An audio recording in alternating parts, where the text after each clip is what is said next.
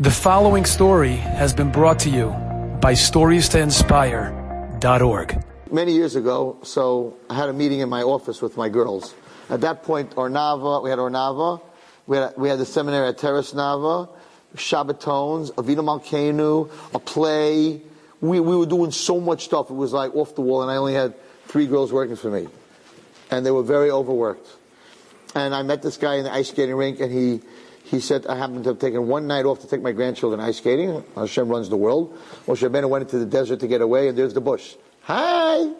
He tried to get away from Hashem and go and be by himself. It's like, ah, Shomalekim, you're going back to Egypt to take cholesterol out. Ah, that's. But Yeshev Yaakov, he wanted to sit and rest. Boom, there goes Yosef. So I wanted to go ice skating with my grandchildren. So I go ice skating, and this guy, I don't know, comes over to me and says, you're at Wallerstein? I'm like, yeah. He says, you know, we have a major problem going on in Brooklyn. I'm like, what's the problem? He says, you know, I, I run the Jewish Board of Mental Health um, on Quentin, the corner of Quentin and Coney. We have all these young girls coming to us for therapy. They're not in school. They're on the streets. They don't go to school. They sleep all day. They're out all night. So as much therapy as we're doing, if you're not in school and you're just chilling and hanging out, our therapy isn't working. We need a high school for these kids. I'm like, So make, so build one. Like, what do you want from me? Like, I'm busy, right? He says, you, you have to open a high school. I said, listen to me. I got a seminary. I got Ohr Naava. I got a business. I got a family. I got a life. I'm not opening no high school. So, of course, when you say that, he said to me, oh, so you don't care about Jewish kids, do you? I'm like, I have like a thousand girls in Ohr Naava. I'm like, I'm like, okay, mister. What's your name? He tells me Louie Wells.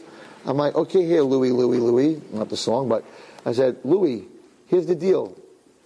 You give me a floor for free in your building. You give me twelve therapists for free in your building. Then we'll talk.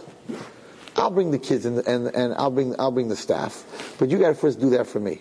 I'm figuring they're not giving me no floor. They're not giving me no twelve. The next day I get a phone call. We're ready.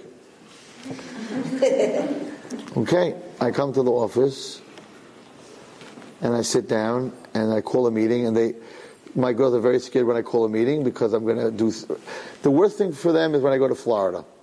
When I go to Florida, I lay in the sun and I think. Not good for me to think. So when I think, I'm like, why aren't we doing this? I never look at what we did, I look at what I didn't do. So I come back and have this whole thing like, okay, we're going to open a, we're going to open a ranch. We're going to open a therapeutic center. We're going to, they're like, don't go to Florida. Don't go to Florida. But anyway, I come and I sit down and I'm like, okay, listen, we have to open a high school. And they're like, what? I'm like, not just a plain high school, a high school for special kids that are on the street, that are emotionally stressed. We got to do this. And they're like, we don't have money for Ohr Naava. We haven't paid our bills. We, we, we're under, like, hello? Like, what? Now you're going to start raising money for that also? I'm like, you don't understand. We're getting a floor. We're getting, you already, you already, you already spoke to the guy? You didn't even come to us first. You already spoke to the guy? I'm like, yeah, and we're going to do this.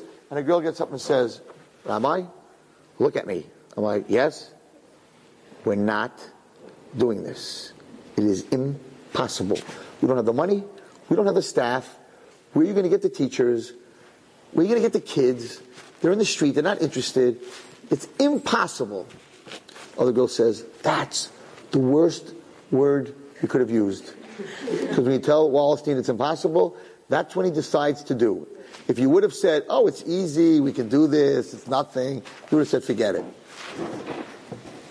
The greatest reward for me in B C A is to be successful. That's all I want.